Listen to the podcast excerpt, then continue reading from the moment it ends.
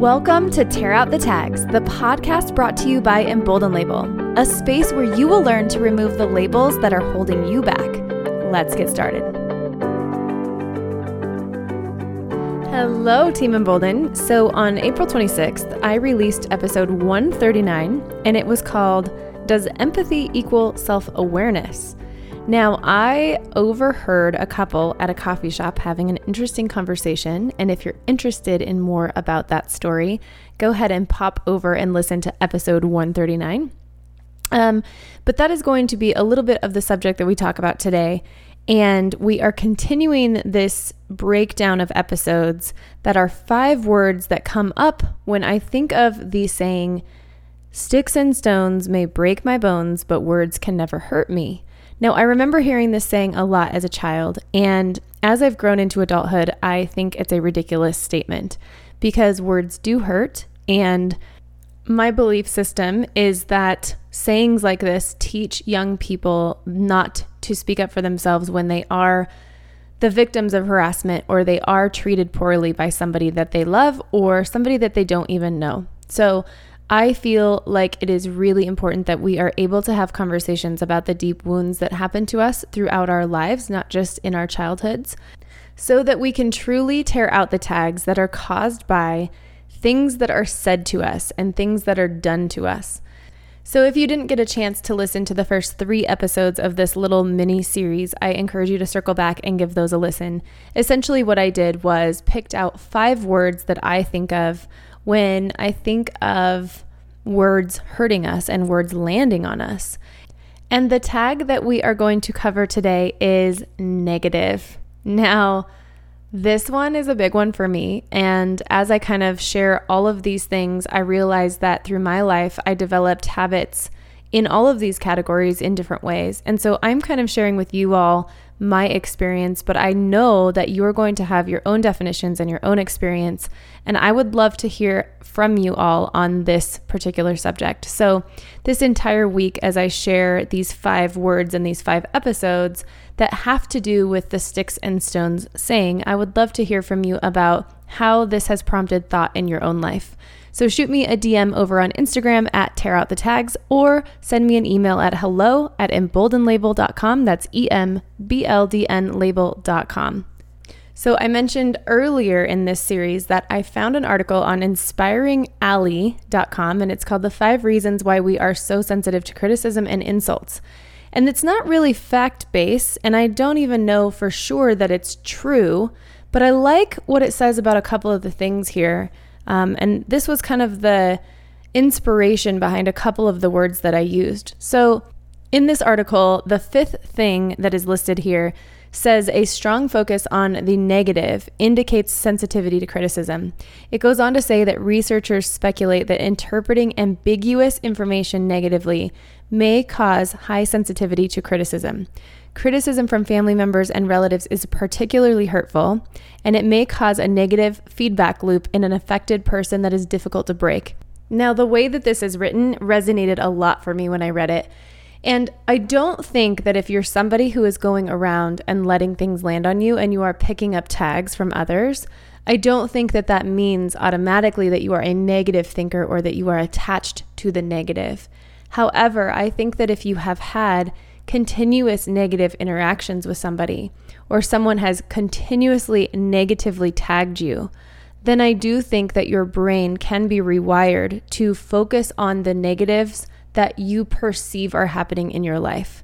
And in my life, I think I've battled a little bit of both.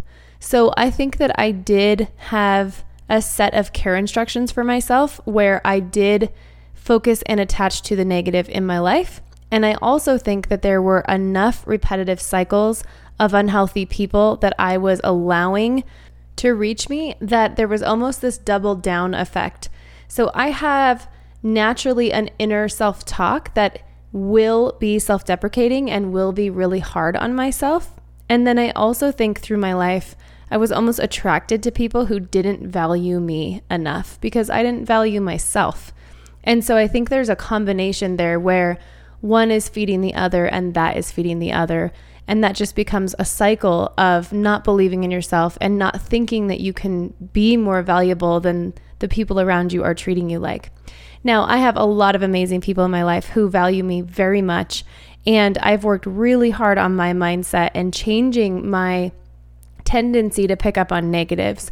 But I would not be being real with you if I didn't share with you that I, through my life, have had to battle this.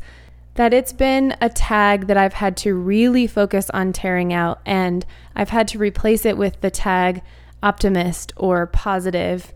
And I'll tell you that is not an easy switch to make because it is such an opposite side of the spectrum. And this is an area where I've noticed people are usually not in the middle on this. You don't generally find someone who is both positive and negative. Typically, if someone defers to negative, they have a difficult time seeing the glass half full.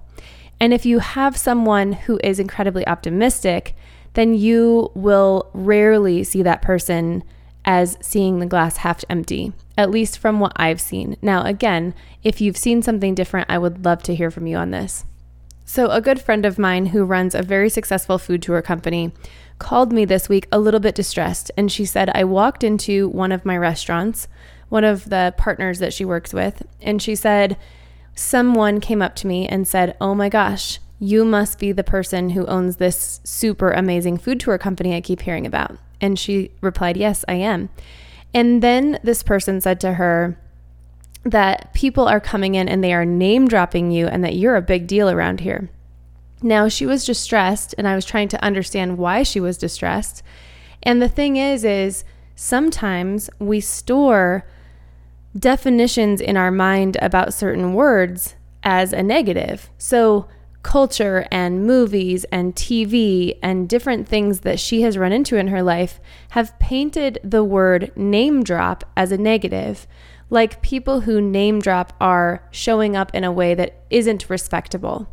Now, the person giving her this comment was meaning it as a compliment, was saying that everyone is raving about what she's doing and everyone is excited about the service that she provides and the amazing tour that she's leading.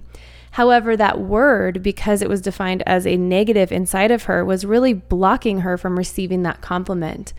And around the same time that she called me with this distressing message or this distracting block, per se, I was going through a similar situation in my life where someone had said something to me when I was out of town a couple weeks ago, and none of it was meant to be negative, but I attached to a certain word that was said that is a pain point from my past, and I decided that that person was trying to hurt me and was being calculated about it because they know how to hurt me.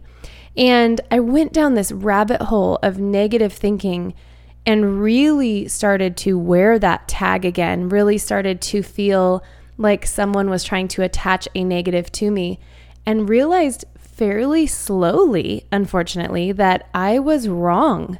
That I needed to really shift my mindset and listen to all of the other things that that person said to me and then redefine the words that I got so attached to because they were defined as such a negative in my line of thinking.